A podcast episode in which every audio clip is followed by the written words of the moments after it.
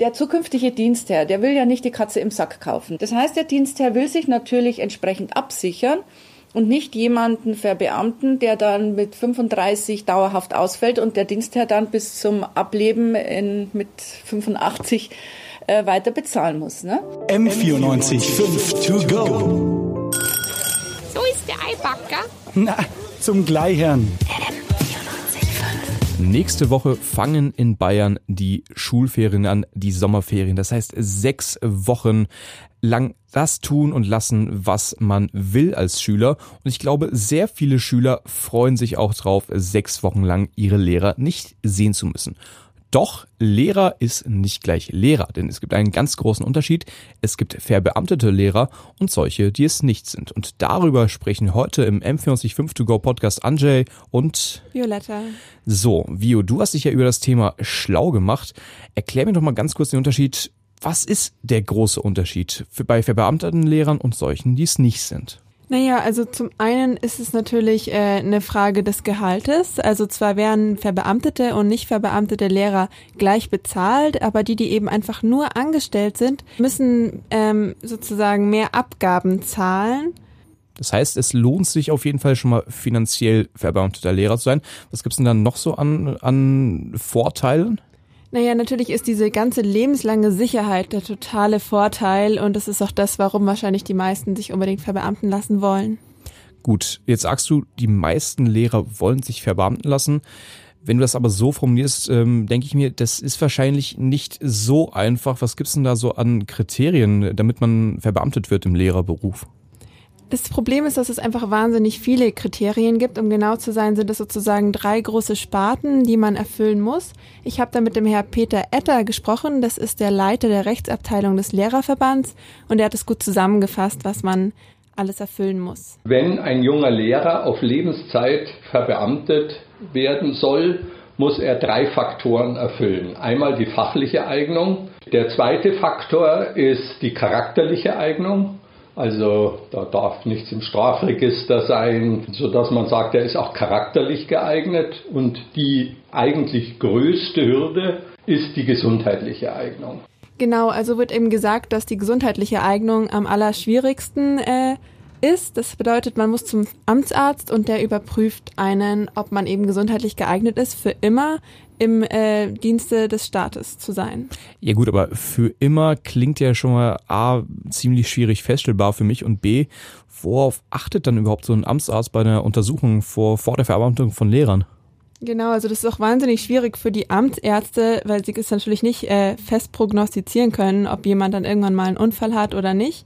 Aber die beziehen sich hauptsächlich einfach auf die Vorgeschichte. Das heißt, der, Bewerber geht dann zum Amtsarzt und ähm, in einem Vier-Augen-Gespräch, das heißt niemand anderes ist dann dabei, wird dann die komplette Vorgeschichte, also die Krankheitsvorgeschichte offengelegt. Der muss dann von allem erzählen, was er jemals hatte, sei es mal im Krankenhaus gewesen, eine OP oder jegliche psychologische Vorerkrankungen oder irgendwelche Geschichten.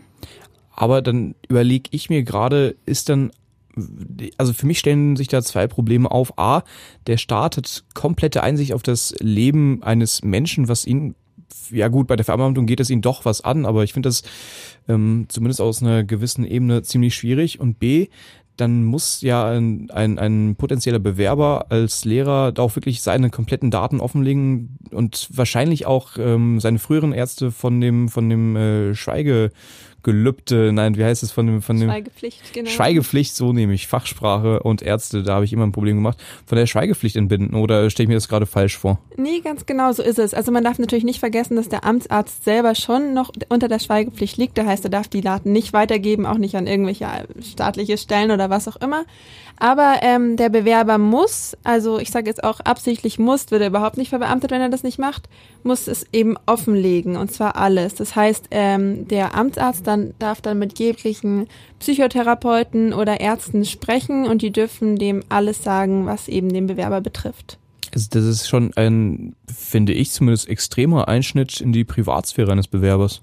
Genau darum machen sich auch wahnsinnig viele total die Sorgen. Also es geht schon so weit, dass manche sich äh, wirklich überlegen, dass sie nicht in psychotherapeutische Behandlung gehen, bevor sie ähm, versuchen zu verbeamten zu lassen, weil sie einfach Angst haben, dass das dann ein Hindernis ist und sich das dann eben aufschieben bis dahin, wenn sie verbeamtet sind, weil dann ist es natürlich kein Problem mehr. Jetzt ähm, hast du sicherlich auch mit betroffenen Lehrern ähm, darüber gesprochen, ähm, wie diese wie diese Prüfung beim beim Amtsarzt ausschaut. Ähm, ist es da wirklich so hart und so schwierig, da ich will nicht sagen reinzukommen, aber diese Prüfung zu bestehen, dass man wirklich verbeamtet wird?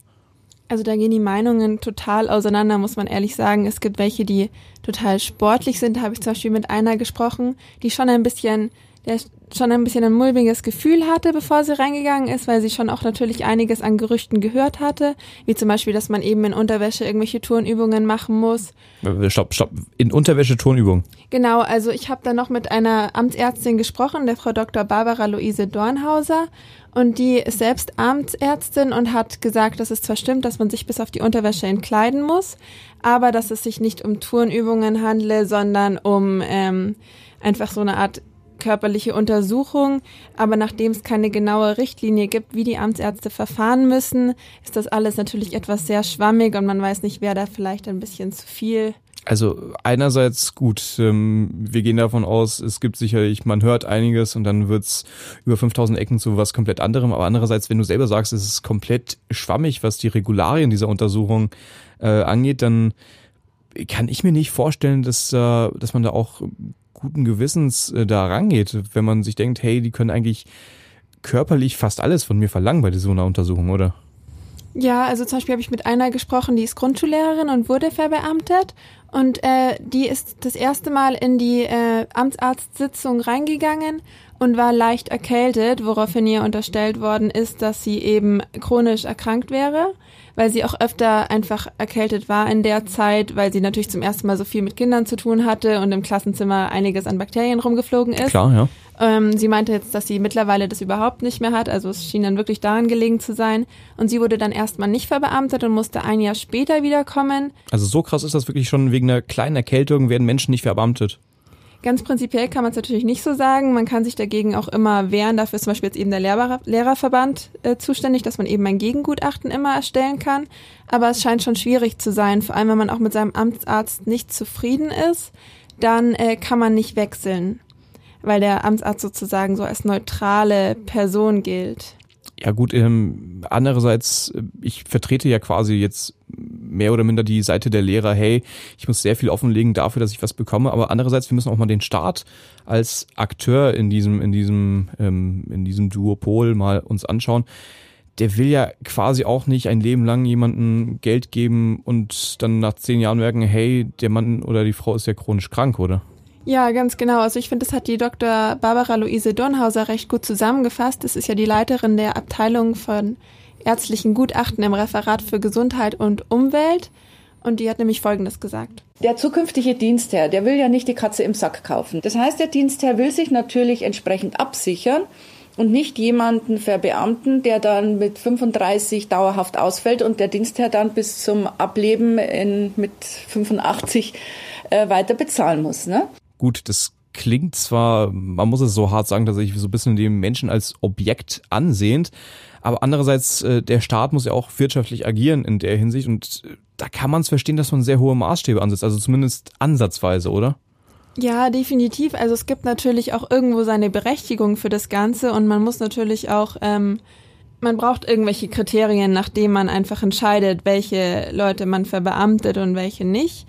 Ähm, es wäre vielleicht schön, dass äh, man vielleicht ein bisschen mehr Transparenz zeigen könnte. Das heißt, ein bisschen eine genauere ähm, Herangehensweise und ähm, und es wäre natürlich auch zum Beispiel eine Idee, dass es immer nicht nur ein Vier-Augen-Gespräch wäre, sondern man so, man so eine Art Rechtsbeistand mitnehmen könnte, wenn man schon Angst oder Bedenken bei einem bestimmten Amtsarzt hat, weil da eben Gerüchte kursieren, dass man sich der Situation nicht ganz alleine stellen muss. Also ich glaube, mit dem Vorschlag wäre tatsächlich allen geholfen, weil ich kann die Seite des Staates verstehen, hey, ich will nicht die Zitat Katze im Sack kaufen. Ich kann die Seite der Lehrer verstehen, dass man sich da unwohl fühlt. Ich glaube vor allem auch bei Lehrerinnen. Ich glaube, das kann man auch so offen ansprechen, dass sie sich unwohl fühlen, wenn es zum Beispiel ein männlicher Amtsarzt ist. Und ja, ich kann mir vorstellen, dass man sich da unwohl fühlt. Ähm, und ich glaube, mit so einer transparenteren Untersuchung wäre tatsächlich allen geholfen. Das wäre doch ein akzeptabler Kompromiss in der Sache der Verbeamtung, vor allem auch für ein Problem, äh, das, dessen sich man nicht bewusst ist. Ist es für Lehrer, die nicht verbeamtet ist, tatsächlich tagtäglich ein Problem und als Schüler denkt man da wirklich nicht drüber nach. M94 5 to go.